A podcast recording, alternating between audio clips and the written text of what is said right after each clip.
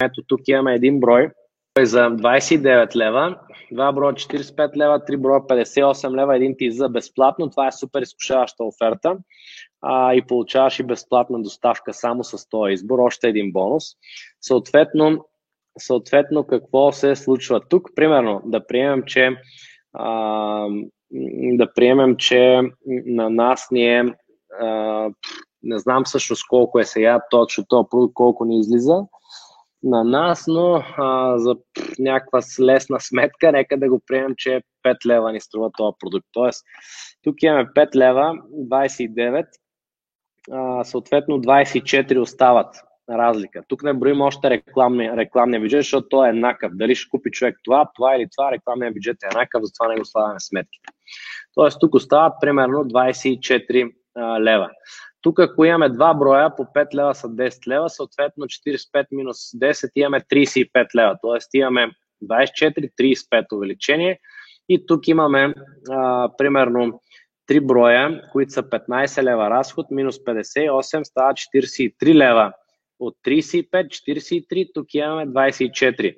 А, да, но тук имаме и доставка, която на нас ни излиза около 3 лева, ние на нас разхода за доставка, съответно не са 43, ами са 40, т.е. имаме 24, 35, 40 лева. Най-големия скок е от 1 към 2, от 1 към 2 броя, но тук пък още повече ни се увеличава печалата.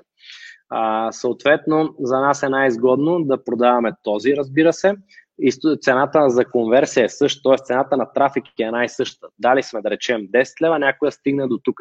И дали той ще купи това, това или това, тази цена не се променя. Съответно, ако сложим и тия 10 лева, имаме а, 5 и 10, 15, 14 на първата оферта печелим.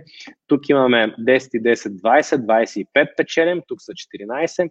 И тук имаме 25, 25 минус 53, 28, 58, 30 печелим тук на, а, да речем, на 40 печелим тук на а, 40 ли печелим 28, 30 лева печелим тук на, на тази оферта.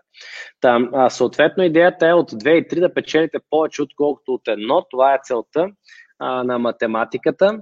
А, и по този начин ще ви излезе сметката, разбира се, и когато правите такива по по-добри оферти. Всъщност при нас най-големия скок е при два броя. Нали, имаме сметка най-много да продаваме това.